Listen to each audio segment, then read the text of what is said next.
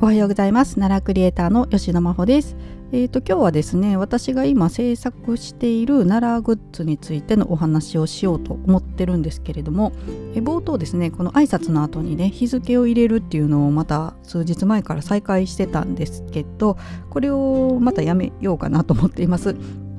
なんでねあのまた始めたのかちょっときっかけ忘れちゃったんですけどあのやっぱり日付いらないなと思って えとあのリアルタイムでね聞いてくださってる方にとっては日付ねいいと思うんですけれどもねあの過去に遡ったりとかまあね、えー、過去の配信見つけて気になるやつを聞いてくださった方にとってはねその日の日付とかそんなに重要じゃないしもうねさっさとあの本題入った方がいいかなと思いまして今日からまたあの日付を入れるのをやめようかなと思っています。まあ、あの伝統行事とかねあのその日にしかない、まあ、何かお話しする時はね日付入れてもいいかなと思うんですけれども、えー、まあ、そういったことがない限りはねあのいきなり本題からも入ろうかと思っています。はい、えー、で今日は、えー、先ほどお話しした通りなんですけれどもまたねあの新しい奈良グッズを今制作をし始めているところです。でそれどんなものかっていうとねあの奈良にね赤肌焼きっていう伝統的な、まあ、焼き物があるんですけどでそこにねあの奈良絵っていうね絵が描かれています。奈良絵っても奈良にあの絵ですね。普通にね奈良絵。はい。前奈良絵みたいななんかちょっとややこしいなと思ってごめんなさい。そんなこと思わないか。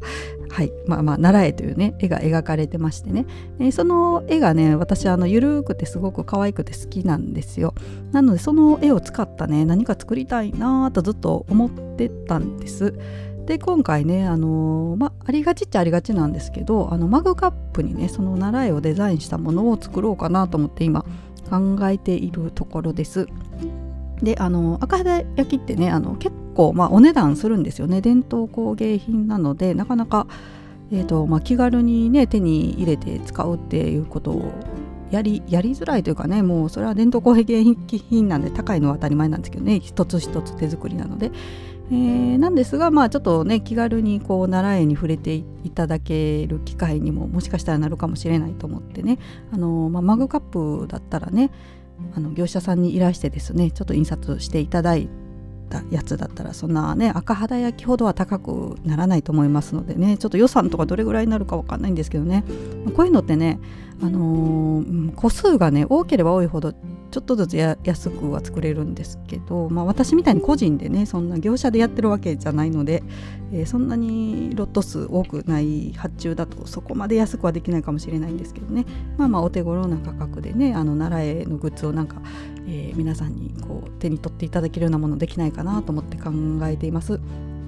でまあ私がね作るからにはやっぱり普通の奈良絵だと面白くないなと思っててて、えーと、奈良絵ってねあの、まあ、伝統的なモチーフが多いんですよね伝統的というか、まあ、鹿とか、えー、お寺とかねあとなんか花鳥風月みたいな、はい、そういうモチーフが多いんですけどまあ私が作るんだったらちょっと現代風のものをね入れたいなと思って、まあ、例えばあの鹿せんべい売り場のおばちゃんとかねそういうのを描きたいなと思って、えー、今制作をしているところなんです。はいでまあ、どんなものを作ってるかっていうのをまたちょっとお話はしたいと思ってるんですがその前にね、えー、せっかくなのでその赤肌焼きとか習えってどんなものかっていうのをねちょっとネットで調べたので軽くねそれ説明しようかなと思います。でこれ、えーと、U 中川さんのねサイトに載ってたものなんですけど、えーとまあ、そのままねちょっと読ませていただこうかと思うんですが、え、まず赤肌焼きですね。赤肌焼きとはということで説明読ませていただきますね、えーと、赤肌焼きとは奈良市五条山一帯の丘陵で作られてきた焼き物のことということで、えー、その名前の由来は五条山の別名赤肌山から来ているとも赤色に焼ける土の色から来ているとも言われるが資料に乏しく諸説ある。遠州七釜、えー、これはですね江戸諸島を代表する、えー、大名茶人でいいのかな？であった小堀遠州が指導したと伝える7つの釜これを、えーと、遠州七釜というんですがそのうちの1つであるということですね。で、えーと、赤肌焼きとは一体で作られてきた焼き物の総称でありこれといった定義はないと。えー、近年では社寺や鹿など奈良の風物をあしらった奈良絵の豆皿が人気だが豆皿だけでなく日用の器茶器や手器彩器など窯元によってさまざまな色合いや形の作品が生産されていると、はい、いうことですね。で、えー、ちなみに奈良絵っていうのはですね室町時代の末期頃から江戸時代にかけて作られた横本形式の絵草紙奈良絵本に描かれた絵を奈良絵と呼んでいると。で、えーと、構図も単純で明るい彩色の素朴な画風は過去現在因果教、えー、これはですね釈迦の前世の生涯から現世に生まれて苦行を得て悟りを開きその後多くの人々を得度させたことを説いているお経のことを、えー、そういうそうなんですけれども、えー、この過去現在因果教に見られ、え大和絵の伝統を引くものであると、はい、そういったね絵が描かれています。まあ、あの気になる方はね赤肌焼きと検索をしていただいたりまあ奈良絵でもいいですけれどもね検索していただくとネットですぐあの画像出てきますので見てみてください。はいでちょっとまたねあの私の作品のお話に戻そうと思うんですけどこれがですねあの、まあ、あのテーマがね奈良公園の四季ということをテーマにマグカップのこのデザインを今作ってるところなんですがまあ、デザインってねやっぱり難しくてねだんだん作ってたら客観視ができなくなってくるんですよね。であの奈良絵って結構単純なモチーフ絵のモチーフなんですよなんか複雑な絵じゃないのでちょっとシンボルシンボリックなデザインになるんですよね。なのでまあ私自身はねこれはあの若草山の山焼きの絵だと思って描いてても見る人が見たらこれ何の絵って分かん分かんないとかあるかなと思うんですよ。こうシンプルにしてるがゆえにであの私自身はもう知ってて見てるからそれって認識できるんですけどね初めて見た方がそれをどう見るかっていうのがねなかなか客観視できなくなってくるんですよね。まああのものづくりねされてる方は、えー、ね、この悩みに皆さんぶち当たると思うんですけどね、えー、私もまあまあだから、うん。まあ、簡単にねラフを書いたものをとりあえずあのツイッターにアップしてみて皆さんね反応してくださってったのをちょっと参考にねさせてもらおうと思って今やってるところなんですけれどもね。はい、やっぱりねあの自分が思ってもなかったねあのコメントもくださって本当に参考になりますね。やっぱりあのね他の方に見ていただくっていうのは大切なことだなと思って。はいまあ、私自身がねここちょっと直したいなって気になってるところもいろいろとねやっぱりみんなそう思うかと思って指摘していただいたりとかですね、えー、皆さんからね、えー、いろんなコメントいただけて、えー、ちょっとまあそれを参考に今改善をしてるところなんですけれどもね。はい、でまあその中でねや、うん、なんかデザインの難しさを改めて実感したことがあったのでそれをまあ最後に話そうかな話して終わろうかと思うんですけど、まあ、デザインでねこれ、まあ、どこから話せばいいかな。えとまあ、例えば写真とかだったらあの、ね、そのまんまの形を写し取るものじゃないですか。はい、でえーまあ、絵だったらあの別にねそのまま描かなくてもいいですよねあの写実的な表現とかあの、ね、デッサンとか精密描写とかだったらもう写真みたいに絵を描いたりするんですけど、まあ、そうじゃなくてね絵ってもう自由ですよね。はい、なんかあのすごい遠回りしてるなこれ、うん、ど同着地させよう 難しいこと言ってますね私。えー、でまあだからねあの見たまんま描かなくてもいいじゃないですかデザインでね。あの例えばねあの太陽を絵で描くとしたらあの見たまんま描くとね本当に青い空だとしたらそこにまあ白い丸いのがあるだけみたいな感じじゃないですか。でちょっとまあ光が差してるみたいなね。なんですけどやっぱり絵に描く時って結構皆さんあのよくやるのが丸描いてこう渦巻き、ま、渦巻き描いてこう周りにこう線を引くみたいなこう何て言うんですか？いわゆる太陽ってわかるマーク絵文字とかのマークみたいなね太陽を描かれると思うんですけどあれってまあ実際あんな形してないじゃないですか太陽ってね。でもあのあれを見たら太陽ってわかるんですよね。なんかそういうのがね不思議だなっていうので、えー、デザインであるんですけどだから私も若草山をね今描いててで若草山って実際にはねあのすごい平らな山っていうかねうん。なんですよ。でもそれ通りに書くとちょっと山っぽく見えなかったりするんですよね。だから難しいなと思って。山っていうとやっぱり山なりのね、えー、ものを書いた方が山とは認識はしやすいんですよ。あとまああの若草山の上にね月を最初丸で書いてたんですよ。満月でね。なんかやっぱ山の奈良のねあの月って満月のイメージだったんで私もね。で私もっていうか、まあ、その他の方が指摘さ してくださったんで私もって意味言ったんですけど、えー、で満月で書いてたんですけどこれね月って伝わらないかもなと思ってやっぱり三日月にしちゃったんですよね。なんか三日月だと月ってすぐ分かるじゃないですか。えーとね、丸書いてあるよりは三日月の方が記号としてね認識できますよね。なのでそういう難しさがあってね。だからこれだから、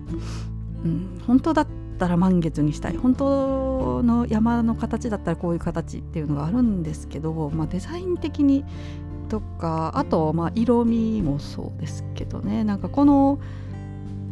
ななんていうんですかね。難しいんですよね。バランスがこうとにかくちょっと言語がうまくできないんですけどね、うんまあ、本来はこういう形で描いた方がいいんだけどこの形にした方がこう色味のバランスがいいとかねあとあそうだそうだ言われたのがねあの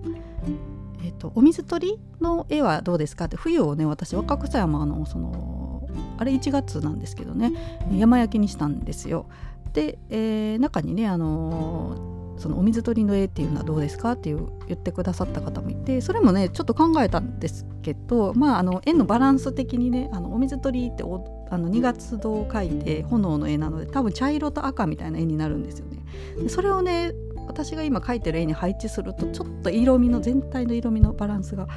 うん、取れないなっていうのもあったしあとねそういう商品として販売するものってですねあの特定の自社産のものだって分かるのってあんまり使っちゃいけないっぽいんですよ。はい、この辺ちょっと権利とかどうなってるのか私詳しくは分からないんですけど。まあ、あの普通にね皆さんアシュラのグッズとか、まあ、販売されてますけどあれ正式には良くないことみたいなんですよね。一応ねあのちゃんと興福寺さんに許可取ってねライセンス使用料とか払うのかな。でするのがまあ本当はいいそう本当はというかね。何件だったかな？もう著作権とかはないですもんね。衣装権じゃなくて。まあなんかあるみたいです権利がね。はいなのでねあのまあ皆さん皆さんがこうやってるのでもう幸福寺さん一人一人こう一応こう訴えたりとかしない権利を主張したりはしないみたいなんですけどまあねその中にいる方から聞いた話だとやっぱりそういうのはあんまり良くないっていうことで、えー、なのでねあのうん、お水取りってねやっぱり分かるものですもんね。あのこれは東大寺の二月堂を描いてるものだなっていうのをね、はい、そういう大人の事情もねちょっとあったりして なかなかデザインに取り入れにくいこともあったり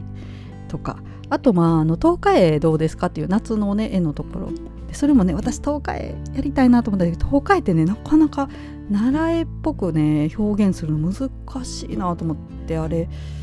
ねあの灯籠こう火をねあのろうそくつけて灯してるイベントなんですけどね。まあ私のこれ技術力の問題ですけどね。はいまあうまくねもうちょっとうん、まあ、東海についてはもうちょっとね粘ろうかなと思ってるんですけどね。デザインいろいろ試行錯誤したらそれに見えるかもなと思いつつ。まあ、今はね夏の絵はあの鹿だまりの絵を描いてるんです。あの夏になるとね鹿さんが、えーと、一箇所にこう集まるんですよね。あの涼しいところがあってあの奈良博、えーまあ、博物館のところの通気口なのかな？ここ涼しいのかしてねあの夏になるとみんなそこへ集まるっていう場所があったりして、えーと、毎年ニュースになったりするんですけど、まあ、その絵を描いたりとかしています。はいまああのね、デザインはやっぱりこう生みの苦しみといいますかね、えー、新しいものを作る時はやっぱりいろいろとこう悩むんですけどまあそれがねあの楽しかったりするんですよね。こう悩んで作るからこそ作りがいがあると言いますかねあのポンポンポンって出てきたらやっぱり面白みがないので、はい、この辺はちょっと、うん、皆さんの意見も参考にしながらね形にしていこうと思っています。はい。まあ、全部の、ね、意見をちょっと取り入れるのは無理だと思うんですけどね。やっぱり、うん、デザインである程度ねこう、うん、マイナス削ることも必要ですのでね。どんどん足していくとどんどんどんどんごちゃごちゃしていったりわけのわからないものになっていくのでなるべく要素をこうはぎ切り落として、シンプルで分かりやすく、えー、最終的にはねしたいなと思ってるんですけどね。はい。えー、というわけでまたあの完成したらね、えー、ここでもお話をしようと思っています。はい。というわけで、えーと、今日はですね今制作している奈良グッズについてと、まあ、赤肌焼きとね奈良へのお話をさせていただきました。最後まで聞いてくださってありがとうございました。それではまた。さようなら。